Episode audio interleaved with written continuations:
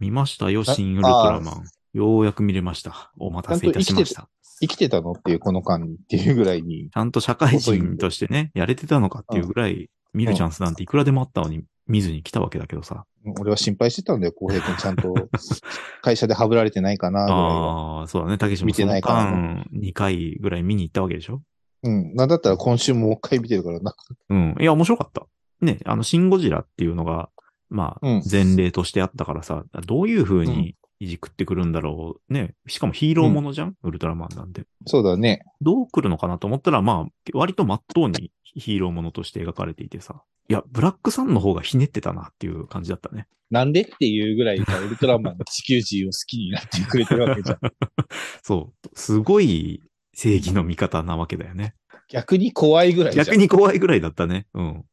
やってくれてることが100%の善意だから怖いんだよ。怖い、 怖いんだよ。なんかもっと見返りとか求めてくれよっていう不安になる感じね。そうそう逆にそ、それがないと不安になるぐらいに、よくしてくれるから。よくしてくれる。そもそものウルトラマンってさ、原作というか、あれは、ん。早田隊員と事故って、うん。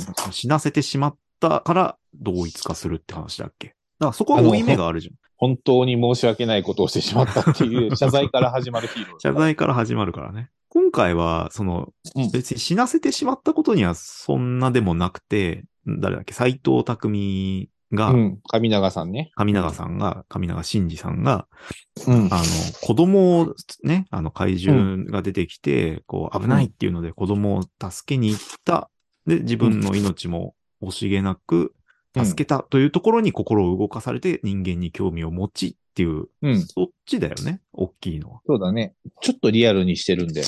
あーそこはなるほど。あの、あくまでも殺してしまったとかって価値観は地球人の価値観だから、ウルトラマンはウルトラマンでもう結構命とかをもう超越した存在になっちゃってるから、もうそもそもそういう価値観がないわけよ。人を、命をかけて人を助けるっていう、他者を助けるっていう価値観がないから、この人はなんでこんなことをしたんだろうっていう、っていうところで、あの、今回のやつはそこが、まあリアルというか、ウルトラマンっていうのはやっぱり異星人なんだよっていうのをちょっと出してる部分ではあるかな。今回のウルトラマンね、趣味全開なんですよ。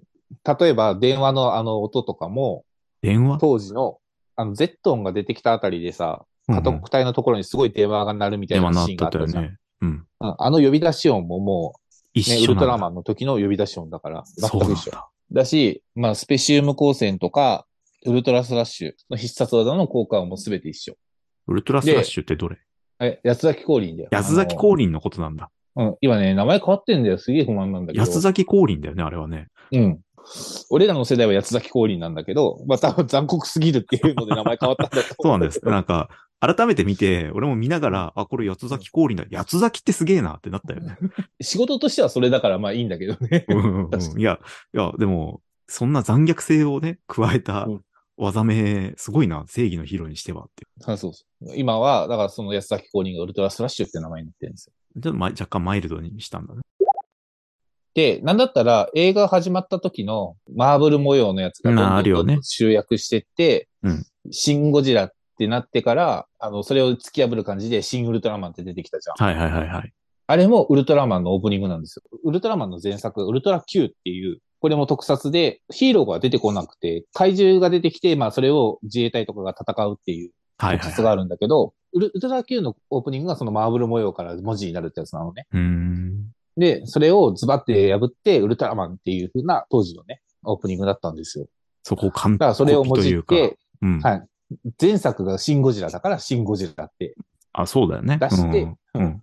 で、それを破る形でウルトラマンって出すと。で、しかも、だから当時だと、本当に絵の具をグのマーブルのやつをこう、まはあいはいはい逆再生したみたいな感じのやつなんだけど、だよね。あの、ね、現代の技術を、CG とかの技術を駆使 して、それをやるから、わざわざやってる。わざわざやってるから、わすげえなと思って。なるよね。えっ、と、ネロンガの前まで出てきてた怪獣いるじゃん。凍結されたりしてたやつね。あゴメスとかペギラとかう、ん。いたと思うんだけど、あれらはウルトラマンには出てきてないからね。え、え、うんウルトラマン以外なのあれは。うん、そうだよ。ネロンガより前の怪獣は全部、ウルトラ Q に出てきたよ。あ、ウルトラ Q なんだね。だからそこで繋がってるっていうのをこう表現してるわけで。はあ、細かい芸なんだね。うん、細かいゲーム。もうだから、そうなんだ こういう風に言い始めると本当切りないぐらいあるんだけど、うん図鑑を読み込んでるだけはあるね。うんあ。透明怪獣ネロンガとか、ね、ガボラとか。あ、あの、電気食ったら出てきちゃうやつあそうそうそなんだそれはって思ったけどね。まあ、いんっぱい怪人、怪人じゃねえや、怪獣がう。う日ん。本に来てますよっていうブロックと、ウルトラマンが倒しましたっていうブロックね。で、ザラブ星人まあ、ザラブですね。何うん。俺は何を間違えたの今。あ、いや、だからちょっとね、変わってんだよ。ウルトラマンの時にはザラブ星人で正しいんだけど、うんザラブっていう、もう名前になってんだよ。個体名なんだ、あれは。あ、俺はそう捉えてんだけど、へえ、まああんまりお全然意識してないところだった。ちょっと知能のある異星人が来てますよ。ちょっとてかだいぶ知能 があるんだだけだいぶ知能、上の ね、進んだ文明を持ったど、あうんの家電を全部ダメにしてしまう異星人がいるっていうブロックと、うん、うん。メフィラス星人ブロックでしょで、その後、ゼットンブロックというかね、このチョイスだったんだっていうのが、まず思ったね。うん、バルタン星人とかじゃないんだねっていう。あ、そうそうそうう。ん、割と渋めのチョイスなんだっていうね。あ話の流れ的に作りやすくは確かにあるんだよ。うん。まあ確かにそのザラブ星人は偽ウルトラマンみたいなのを出せるから、うんあそこでね、一回人類の敵みたいな感じになるけど、もう一回信頼取り前戻すっていうお話が描けるし、まあその後から出てくる、また、うん。メフィラス星人が今度は感じのいいやつだからさ、あもう上位概念でいいんじゃないかって。だからメフィラス星人のブロックが基本的にはなんうかピークな感じはしたね。あ、そうだね。ピークだよ。うん、そのヒーローものとして、ウルトラマンがこうガッて活躍する感じ。うん。ああと、うんメフィラスステージじゃなくて、メフィラスな。お名前ですから、メフィラスっ ていう。今今作に関して言うなら。そうなんだ。先週までさ、なんとか怪人って言っても許されてたからさ、いや、そういう、なんとか怪人って名前だから、あれは。今週もなんとか星人でいけるんだと思ってたけど、レギュレーションが 違。そうれ、は、すごい失礼な話だよ。わかんねえ。で、最後はさうん、どっちかっていうと、あの、ウルトラマンへの懲罰に球が巻き込まれてる感じがするじゃん。そうだね。うん。何なんだ、この戦いはって思って見てたけど、うあそこはまあただ落とし前をつけるというところだ ね。メフィラスが仕込んだ種があって、まあ、それが花開いてしまったがために、調停者から見ると危険視されて、じゃあ、太陽系ごと滅ぼそうっていう話になったっていう。ざっくりと。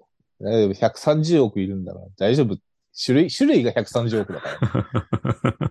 なんていう傲慢な、傲慢な人たちなんそうだだとよ思うんだけど。そうだよ。種の保全とかねえんだっていうね。ねえうん。大した影響ないから。最初の方にさ、まあ、神永隊員はさ、あ、そうか、あの、長澤まさみが合流して、で、なんか、わ、なんか空気読めないやつみたいにさ、なるじゃゃん。あそこのやりとりで。うんまあ、その初対面の人はいいけど、周りの隊員はさ、おかしく思わなかったのかなっていん。いや、俺はそれもう、もう俺はもう思った。 う。 もともとやべえやつだったのかな斎藤匠は。そんなことをしてても問題ないぐらいの、やっぱピーキーなやつだ、エキセントリックなやつだったんじゃないかなと。 うん。まあ確かに子供を助けに行きますっていうのをさ、誰も止めなかったもんね。だから生前からちょっとおかしかったんだっていうの は、それで合ってるのね。まあ、で、あと、まあ、独立連帯で、それこそ、みんなで一緒に何かやろうじゃなくて、各々の役割をちゃんとこなしましょうだから、あまあ確かにね、全うんく職務が被ってないもん。うん。から、意外と、その、結構ドライな組織だったんだろうね。唯一、あの、ビクってなったところ、シーンがあって、だからザラブが出てくるところね。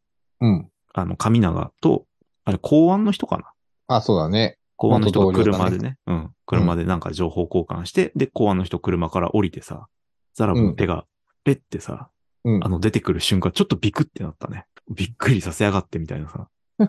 うん。ね、ホラー映画みたいな感じにしたのかわかんないんだけど、 おおってなった一瞬。言うほどホラーでもないあけど、ね。 嘘。え、なんか、いや、油断してたのかな、俺が。ちょっと心臓がキュッてなって。いや、そこをちょっと、あそんなにっていう。何、何言ってんのかなまあ、って確思うかにね。確かにね。メフィラスが部屋の中にすって入ってきてるのと、まあ、同じっちゃ同じなんだけど、そう。うん。そこでビクッとしないのにいやなあんそでこだけ、なんか、特別来るん、来たんだよ。は いじ。ゃあいいや、それは。あんまり分かってもらえなかった。うん